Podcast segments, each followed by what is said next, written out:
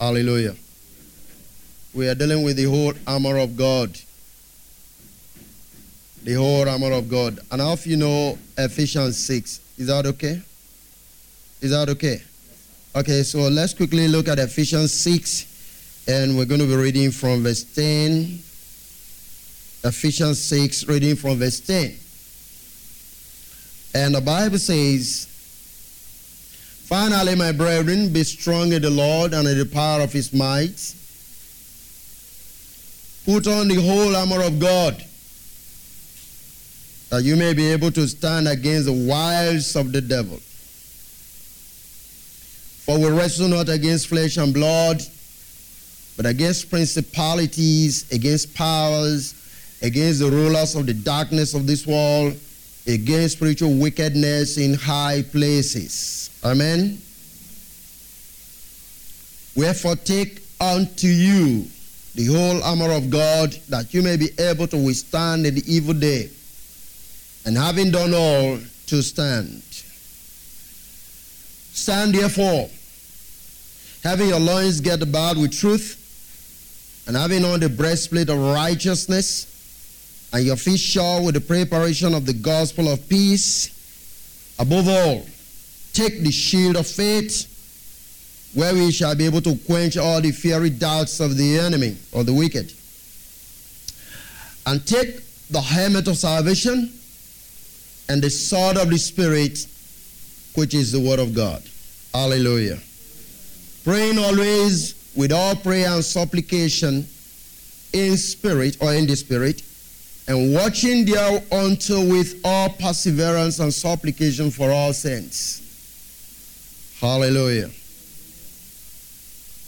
Uh, it's a scripture that you know very well, and uh, as we're going to go on, you find that one basic thing is very obvious. Anytime we read the scripture by reason of what we've been taught and what we know, and to a large degree, fine, there is nothing wrong with what we've already understood, but we need to again diligently study the scriptures to find out precisely what Paul was saying. Anytime we look at this scripture, commonly like I know in the church, it's a call to fight what you call principalities and powers in the heavenly places. By implication, forces of darkness and all of that. Hallelujah. So I'm going to be taking my time to deal with this from each verse so that God helping us will receive some understanding as to what Paul had in mind and what he intended us to do in relation to and with the armor of God. Hallelujah. So if you look at the scripture, it clearly states that we are in a warfare. Is that okay? But we need to define what this warfare is all about. There is a need to understand what this warfare is all about. Who is the supposed enemy that we are fighting against? There is a need to identify the enemy in this battle. Amen? If that is not done, we can miss our arrows. We can miss our targets we can just be doing this warfare without really knowing who we are fighting. Now, that is that it doesn't make sense if you are going to go to a battle and you don't truly know exactly the enemy that you are going for. Hallelujah. You do not only know the enemy, you must know the location of your enemy. Amen. You must know the location of your enemy. You must be very precise who you are targeting. You know, we have this story there in the book of the Second Kings, wherein uh, Jehoshaphat was almost to be killed in place of Ahab. Remember that? The enemy they were after was Ahab, but because Jehoshaphat went with him, they mistook Jehoshaphat for Ahab. Only God delivered them. So what I'm trying to say, those who were looking for Ahab, Ahab was the target. Ahab was the enemy, as it were. Is that okay? So you can't go to battle without first identifying who your enemy is. You should be able to know. And then you do not only know who your enemy is, thank you, Father. You should be able to know the strength of your enemy. Because the Lord said, Who goes into thinking of building a house without first counting the cost of building? Or going to a war without first determining the strength of your neighbors, I mean your enemy's uh, army, whether the one you have will be able to withstand. So some of the things you need to do before going to a warfare is to find out not just the location of your enemy, the strength of your enemy, the army of your enemy. You need to find all of this. And by the time you know them, you determine whether the ones you have are sufficient for you to go into that battle. So if we say we have a warfare going on, then let us try to identify who this enemy is, what are the tools of this enemy, and then we begin to think of what we have to fight the enemy. Because what is given to us are our tools, our equipment. But what are the equipments of the enemy? How do we determine that the equipment we have is sufficient to withhold or withstand the enemy's equipment?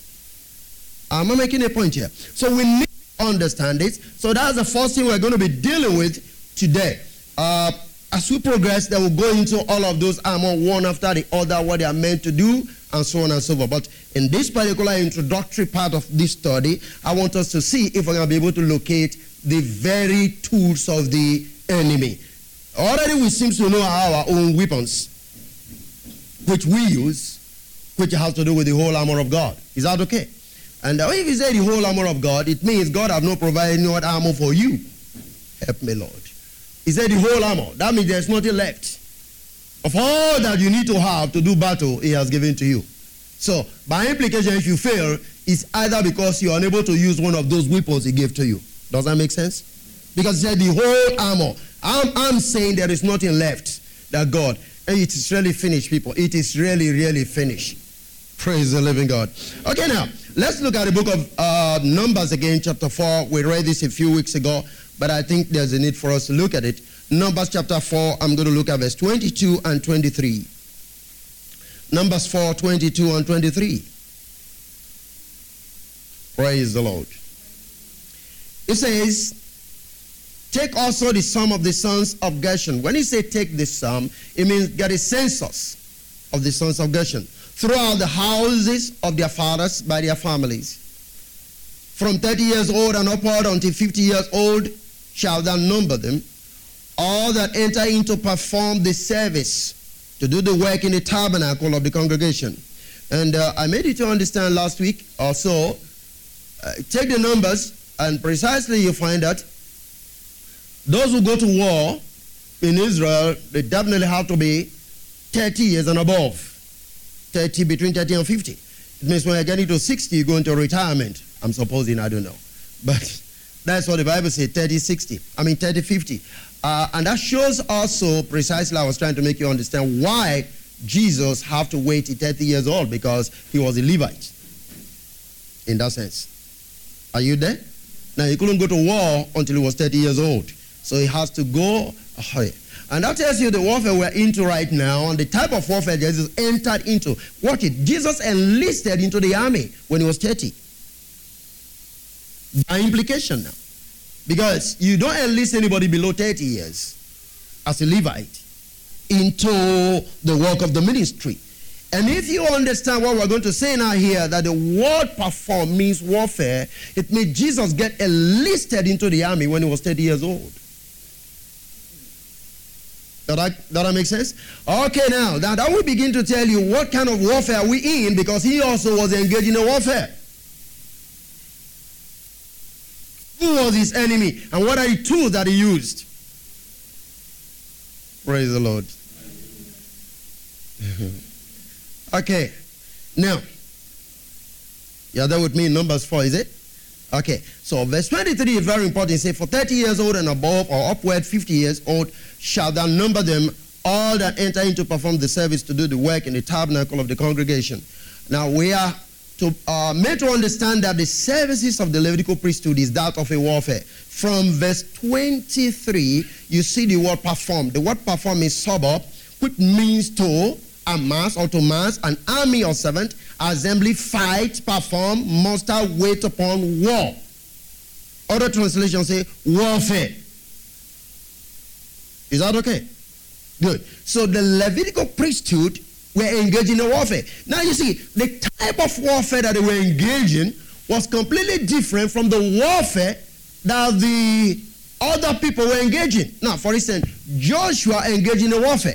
But the warfare of Joshua type, which I will now call political warfare, to conquer nations and enter into territories, was completely different from the Levitical warfare that they, they engaged in in the tabernacle.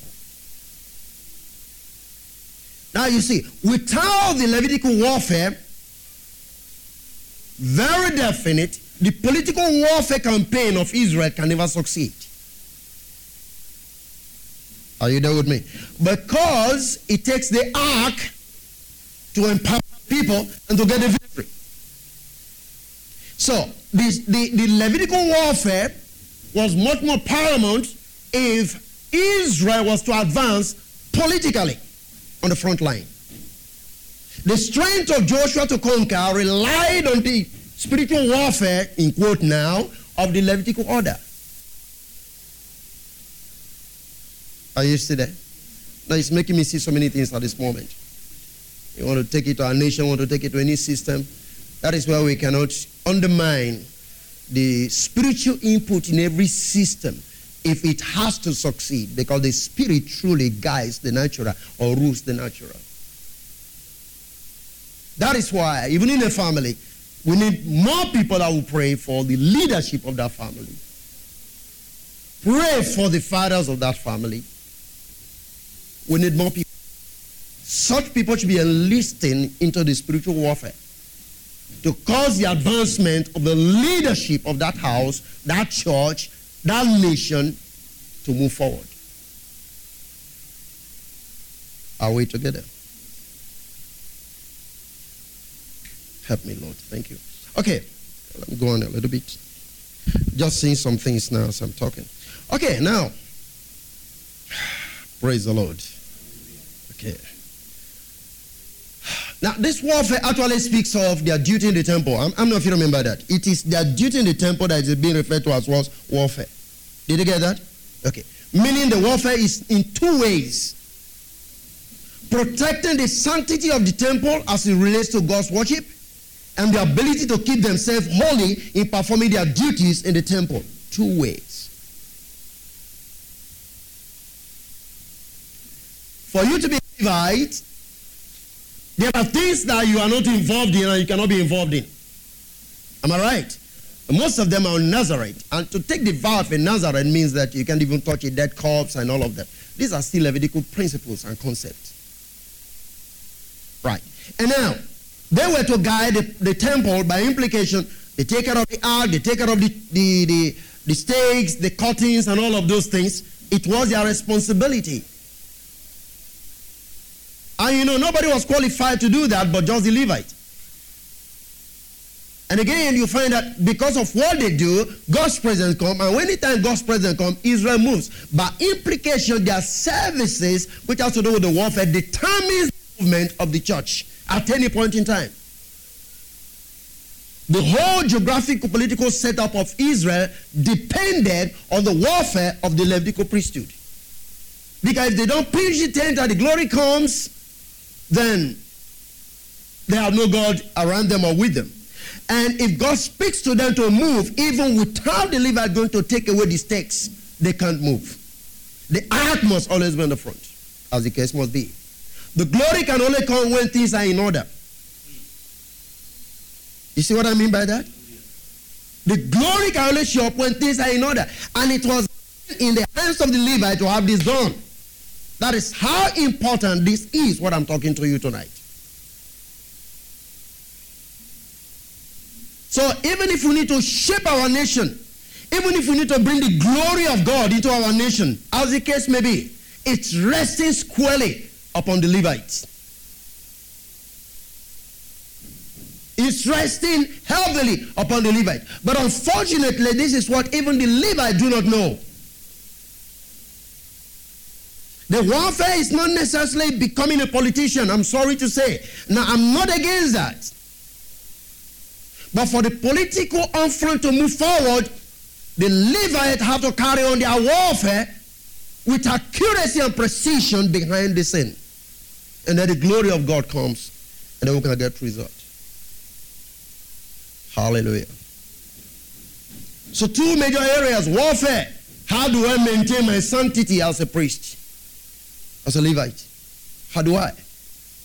You see, very important. Amen. You know, there were two sons, I've forgotten these guys, who offer a holy fire, you know, and the fire consumed them. Why? Because they were not in a position to do that. Okay. So, the temple and then the people that worship in the temple. Two areas of warfare. So is a two-way warfare, protection of the temple and the priesthood performing their duties free from corruption. Now, you know, we have a corrupt priesthood, I think Ezekiel. That has to do with the Zadok, the Zadok priesthood and the Levitical priesthood. Remember that? Yeah. The Zadokian priesthood could move into the most holy place, they could God, but we are told that God was saying the remaining priesthood, which has to do with Levitical priesthood, were not in the, the very a form of the, the priesthood, he said they can perform the sacrifices and the services outside. They were not permitted to go in. But that's a very big place and a dangerous place to be. You can be outside, have fellowship with so many people, but the truth is you do not have anything that God has for the people to communicate to them because you will never see the face of God. Just like what we read about Absalom being in Jerusalem for how many years? Two years without seeing the face of David. So you can be a priest ministering to the people, energizing the people, if you will, leading the people on, if you will, but not from the mind of God. You can be doing all the sacrifices, and most often the sacrifices you offer, they end up in the outer courts. Now, God doesn't speak in the outer court, He speaks in the most holy place. Are we together? I'm laying foundation for the armor of God. I'm sure you will like this. Now, as I'm speaking, I'm speaking to every person. I'm not talking about gender situation now.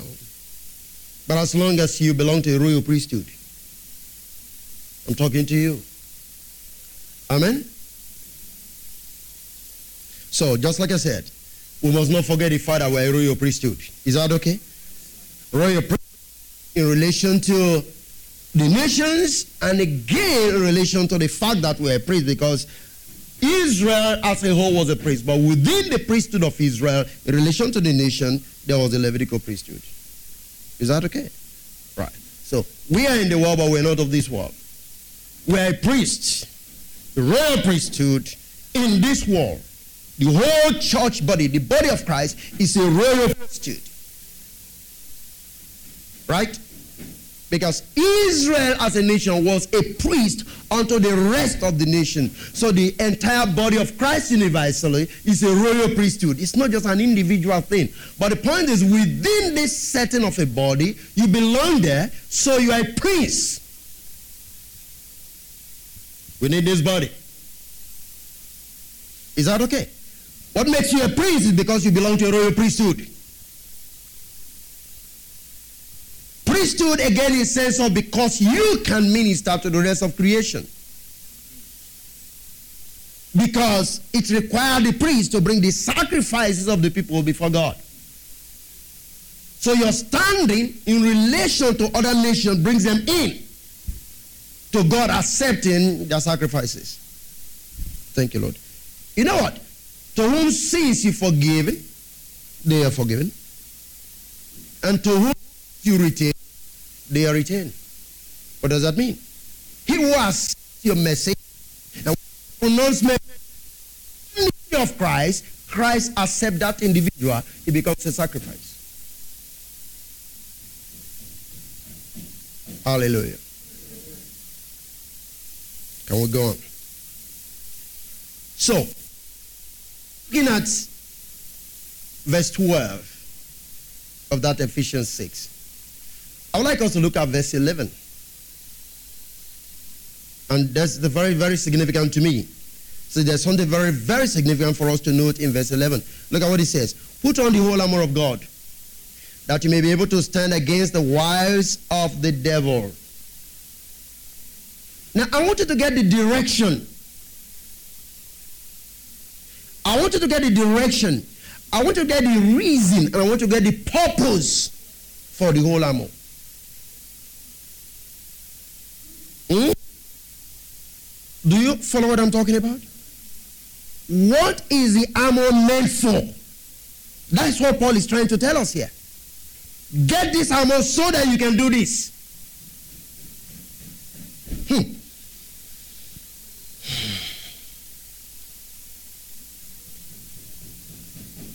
Now, the direction of the armor,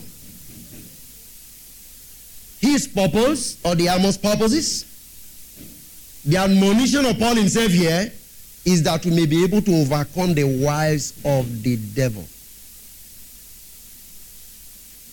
I want us to see how simple this is, the way Paul puts it. If you choose to have this armor for something else, it is not based on the instruction of Apostle Paul.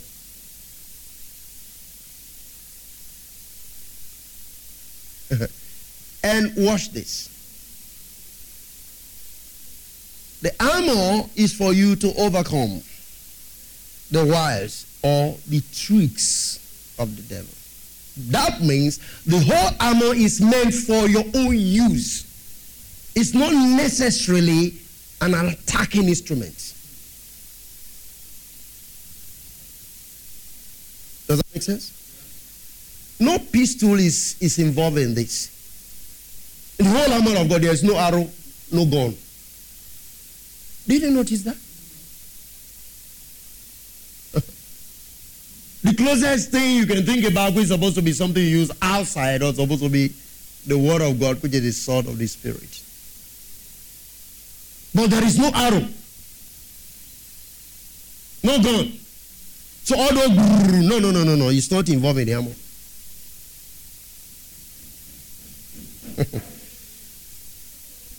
Put on the whole armor of God that you may be able, you, you, may be able to stand against the wiles of the devil. Not the arrows of the devil.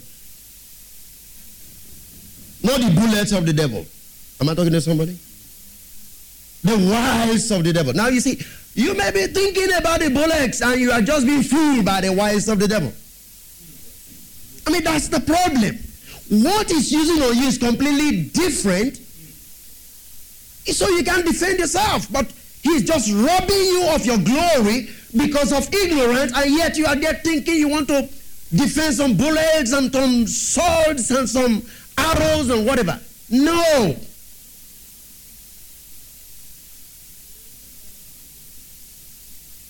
The armor is simply a protection. Hallelujah. Now, why is it a protection? Don't forget what happened to the Levites. It was a protection of both their own sanctity in terms of holy worship and then the tabernacle itself in terms of God's presence and holy worship. So, what was the warfare? Ending the holiness of God. Did you get that? So, what is your warfare in? Defending all that you are in relation to holiness when it comes to presenting your body as what? A living sacrifice. Hallelujah. Now, let's look at this word, the wiles of the devil. You have all of these Hebrew, I mean, Greek words there.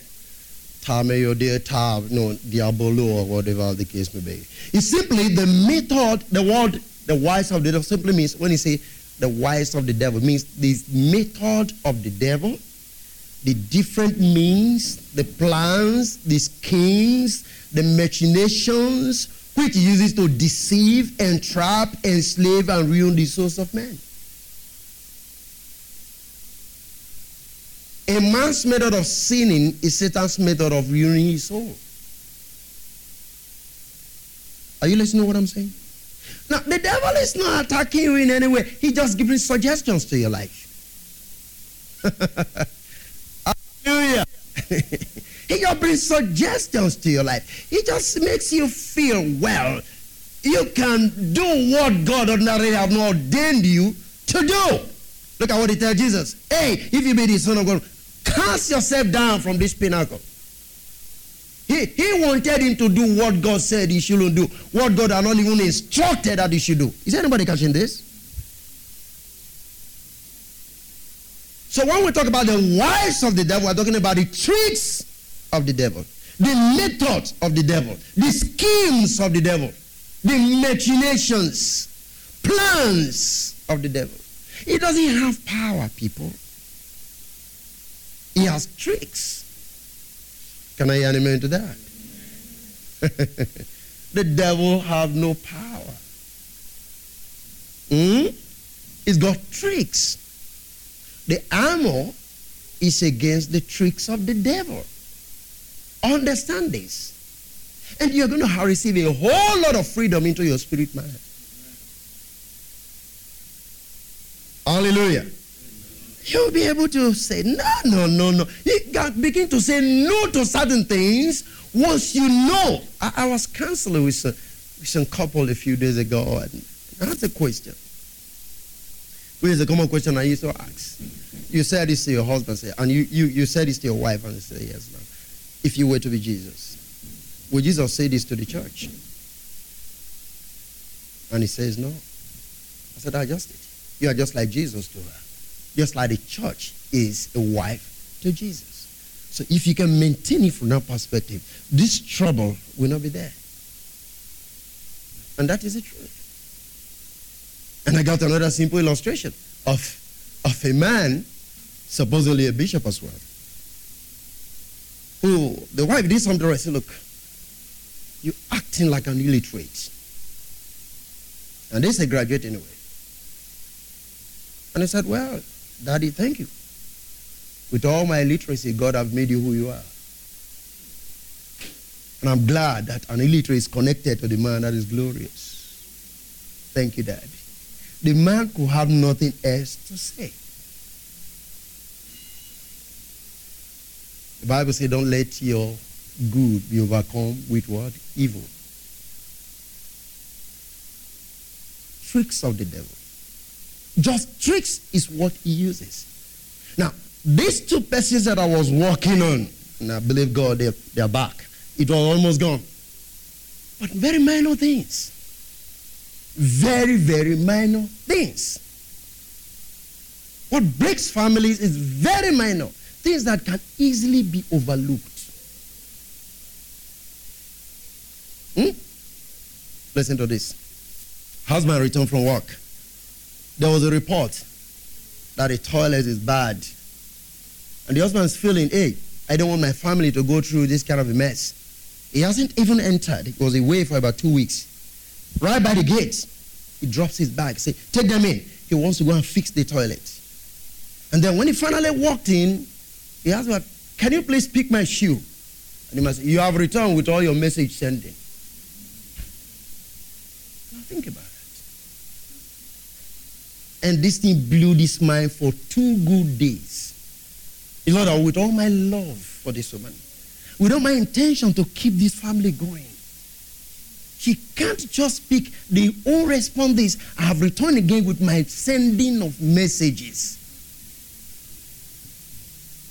I mean, it's, I can't understand. I mean, I just looked at this I said, Sister, look, do you think you. He said, but I was joking. I said, how do you know he sank in as a joke. If you were joking, did you pick this shoe? He said no. How do we say you were joking? Simply say, can you beg your husband? Say if he's ready to accept me. I say, yeah, she will accept you. We are standing here. And then she knelt on me. The guy was like, come on, Rob your oh, baby, what's wrong with you? it was sorted out. Little things you leave all of that of just coming and talking together and saying, baby, what you did is wrong, or my darling, what you did is wrong to me. You just go on. Next thing you call family. Next thing you call three people. You know, before you know it, the thing's expanding. You don't talk to each other anymore. The next thing, I, I don't think I need this woman anymore. I don't think I need this man anymore. He's finished. He started from pick my shoe. Are you get what I'm talking about? Tricks of the enemy. Wiles of the enemy. We leave all this and we are shooting bullets and doing all night. Can't you even understand why the Lord said, if you want to pray and you remember? That is it. You are just applying the armor. Praise the living God. God is going to help us.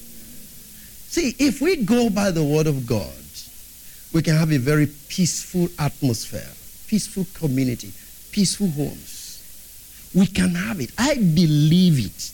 We can have it. We only wrongly applying the word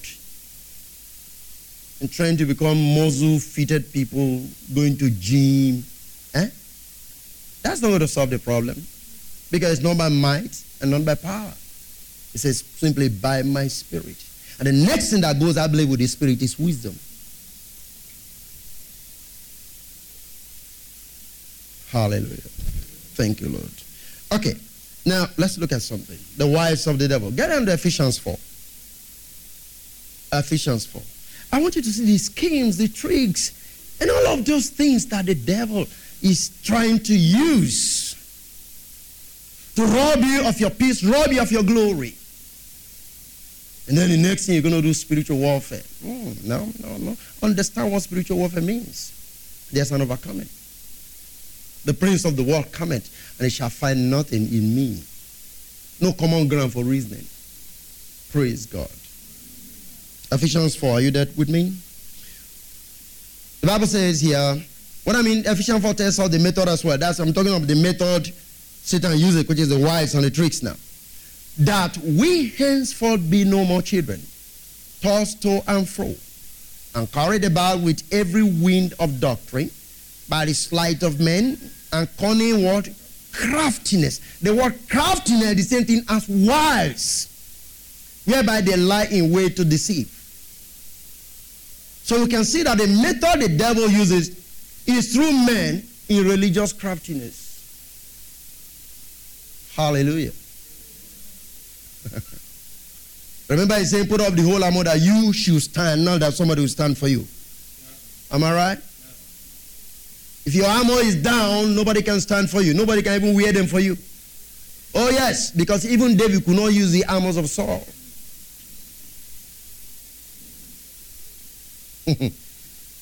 Praise God.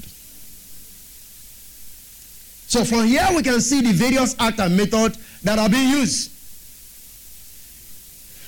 Both by the Greek sophists, that is the philosophers and the Judaizers, teachers, to render the gospel of non-effect or to adulterate and corrupt it. Here in Ephesians 4, these are collaborators with the devil's schemes to teach things that are not truly doctrinal. What I mean doctrinal, through doctrine that believe, I mean sets men free, they are not being taught by a lot of us. So we are collaborators. Listen to me. Instead of becoming ministers of God, we are actually ministers of Satan. By the doctrines we teach, by the messages we carry. What sets people free, we don't preach that. It's what kept people in bondage, that's what we preach. What can make people become who God intended them to be, we don't talk about that. Well, you see, motivational speakers, I think they are, they are trying. I think they have a better presentation than so many of us ministers of God. In the sense that they make you see your purpose in life, they make you see how you can get into your purpose. Am I talking to somebody? Yeah, they give you some freedom. They make you exercise yourself. And about those in the household of faith, no, no, no, no, no. You don't even have anything to stand for yourself with. You don't have it.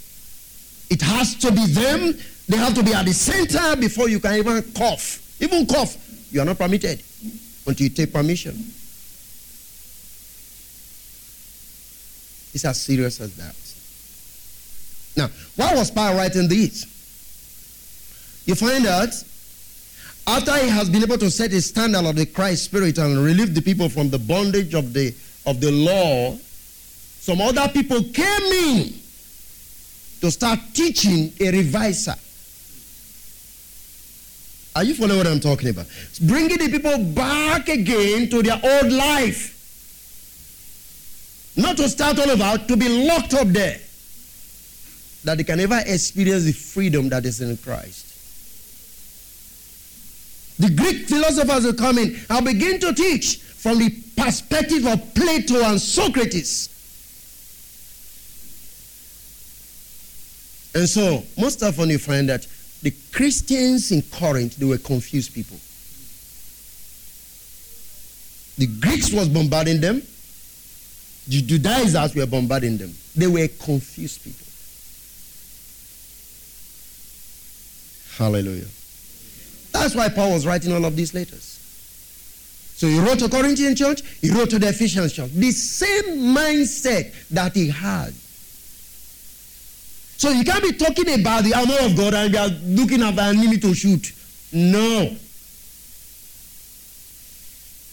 And the enemy doesn't even come with anything. They come with ideas, they come with information, they come with philosophy. That is what is destroying your life.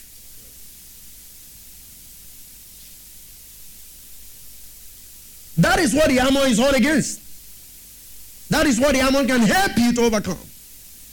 Ideas, philosophies, opinion, culture. Hallelujah. Hmm. now, I can boldly tell you that a fight, therefore, is against all methods that can render the gospel of Christ of non effect even in our lives. Can I hear amen to that? That's the warfare. Either by the word of human ideology, tradition, philosophy, even education, as an intellectual mechanism that obstructs the flow of Christ's life through his word that he delivered to us in form of strongholds. Even education. Does that surprise you? That you know so much about the natural that the word of God cannot have effect in your life. Your education stands against the flow of God's Spirit.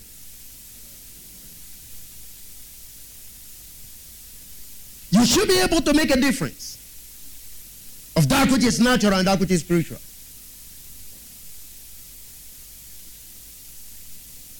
Hallelujah. You know, the most difficult people to convince about spiritual things are most often medical people. Flora is just looking at me. Sorry, I'm not talking to you. but it's a more difficult thing. Why? Because it's always interfering with their knowledge about medicine. They know how to add this, and then the cure will come. You see what I'm talking about? But when you tell them by faith, they will say, yes, but God also make us to know the medicine. So there is always a warfare. Your education interferes with what God is saying. Hmm? Are you following what I'm talking about? Very important you know this. This is where your warfare is. How can I totally submit to that which God is saying? That's a problem. That is the real warfare. And God has provided His armor for you to be able to stand. So when we go into the armor, you're going to find some exciting things. Your education, your background, your culture. The enemy uses all this to keep you from receiving what God has given to you. Oh, in our place, we don't do it this way. Hmm? Yeah. Now, is every culture bad? Not at all. because there are some cultures in Israel that God did not tamper with. So not all cultures are bad. Even in your own environment, not all cultures are bad. Respecting an old elder man is a good culture and it's universal. So don't tell me, well, but you know I came from here. No, no, no, no, no. It must harmonize. It is still one mind, one spirit. He said, the Gentiles who have not the law, but do those things that are by the law in their conscience. That means the law of God is written in our hearts. Whether you carry the Bible or not, you know what is good. Am I right? Hmm. so I want you to know the fight. It's against anything that will render the gospel of Christ of non effect in our lives. That is the real warfare. Amen? So the whole of Ephesians 6, as I'm going to be dealing with it, has to do with you as an individual. Don't look outside of you to apply those ammo, and don't be looking at some arrows. Well, if you want to think about the arrows, I'll make you see what they are. The arrows are subtle suggestions that make you feel God is not as important as it should be. Those are the arrows. And how do you reverse those arrows? It's not by a sticker return to sender. No, it's by the helmet of salvation. Did you get that? Return to sender will not return the arrow because a word that you have heard can take root in your life. Even you are saying return to sender, the thing is working there. Am I correct? You receive an insult. What are you going to return to sender? Are you returning the insult to the sender? I mean, this is this is where religion have brought us into. We we should understand these things because your mind, you return to sender, means there are some things that are coming. You know, dangerous weapon from the realm of spirit to kill you. But what kills you is just simple words you hear subtle words that can take you out of God's covering, out of His protection. That thing that makes you to disbelieve what God has spoken, even about your life. Even pressures in difficult times, even God, when God has spoken expressly, I'm going to make something glorious out of your life. And here you are with terrible times, difficulties, no money. Can you still stand on that word? Hallelujah. Let's see if I can finish this part one today. Second Corinthians 11. But are you following me so far? Second Corinthians 11, I'll look at verse 1 to 5. I would to God that you could bear with me a little in my folly, and indeed bear with me. For I'm jealous over you with godly jealousy. For I have espoused you to one husband that I may present you as a chaste virgin to Christ. Hmm? You know what a chaste virgin means? You can take time to read, thank you, Lord. You take time to read Revelation 14 and then read James 1 8. Those who were 144,000 who were with the Lamb of my Zion, the Bible said they were virgins and first fruits unto the Lamb. And remember the parable of the ten virgins. Is that okay? Those who went to go and buy oil, they went to look standing outside of Christ. Oil means enlightenment and understanding. Huh? Now, Paul said, I just want you to know nothing else but Christ. That's what he's saying. Don't, don't receive any of these teachings. That's what Paul is trying to say. I present you as a chaste virgin. In other words, be sufficient concentrate, satisfied with what Christ presents to you through me. Do you understand what he's saying here? The trouble that Paul is fighting here is the Judaizers and the Greek philosophers.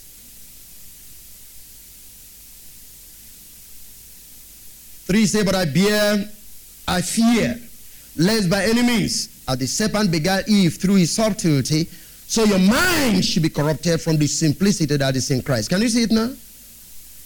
Hey, did you, did you see that there?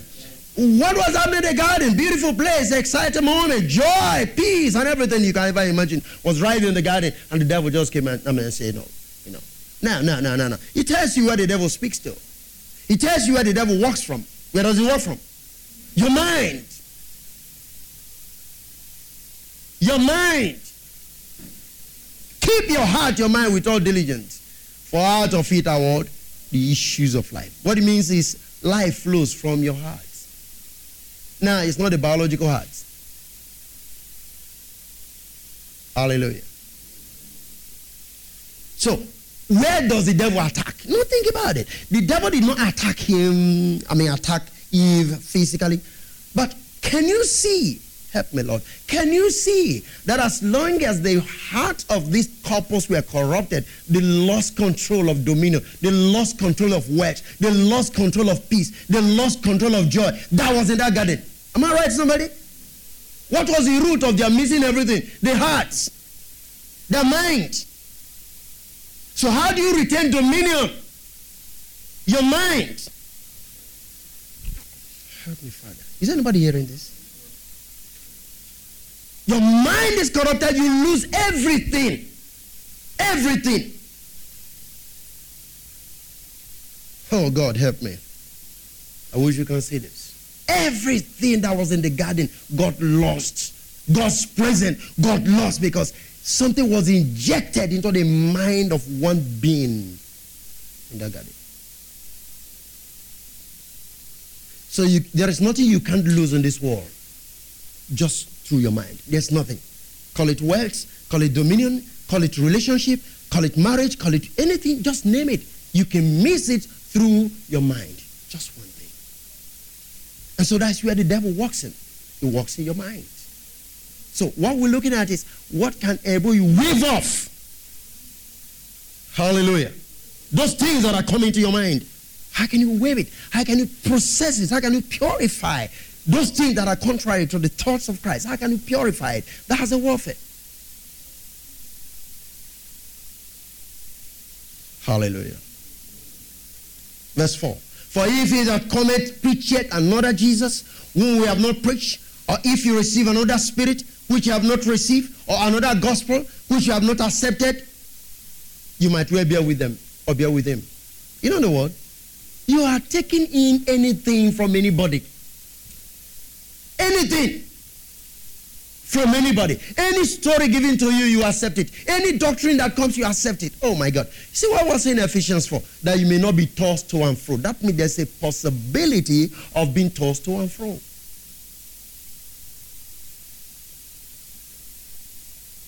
Hallelujah. Let me read this from the Living Bible. It says, I hope you will be, be patient with me as I keep on talking like a fool. Yeah. Because you know what? After I've spoken to you, you find that somebody has come that is more intelligent. So, me who spoke to you first, I'm a fool. I have no understanding. Those who have come now, they have better understanding than me. So Paul said, just bear with me. Let me see keep talking like a fool. Do bear with me and let me say what is on my, on my heart. I'm anxious for you with the deep concern of God Himself. Anxious that your love should be for Christ alone. Just as a pure maiden saves her life for one man only, for the one who will be her husband. But I'm frightened, fearing that in some way you will be led away from your pure and simple devotion to our Lord. Hallelujah. Just as Eve was deceived by Satan in the Garden of Eden, you seem so gullible. You believe whatever anyone tells you, even if he's preaching another Jesus than the one we preach, or a different spirit than the Holy Spirit to receive, or shows you a different way to be saved, you swallow it all. This is the issue. You take all manner of things, and Christians are still in this place today. They are still in this place today. Hallelujah.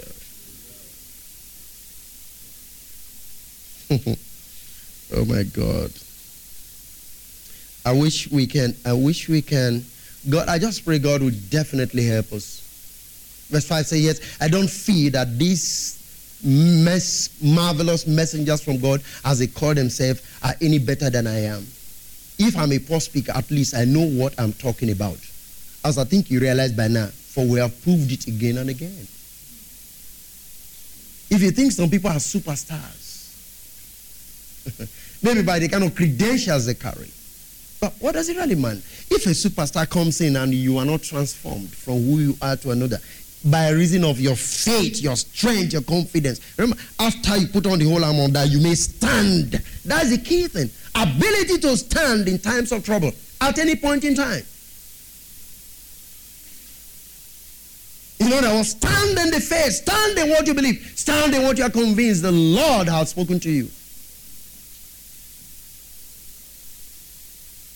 Hallelujah. So, who are these people in the true sense? Who is this? Oh, help me. Can you see, just like you have messengers of Jesus, we also have messengers of Satan? Now, messengers of Satan are not necessarily those who are in the occult world.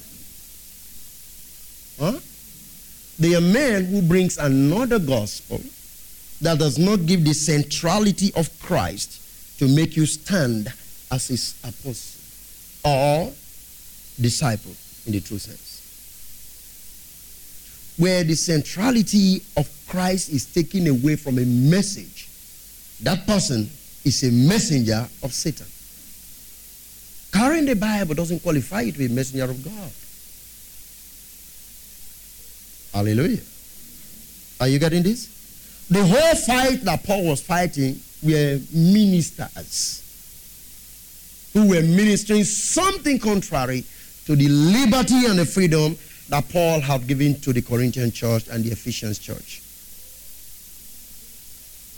We have same today. But I only pray that God will give you grace. That through these studies, by the time we should be true, you will not only stand, but you will stand.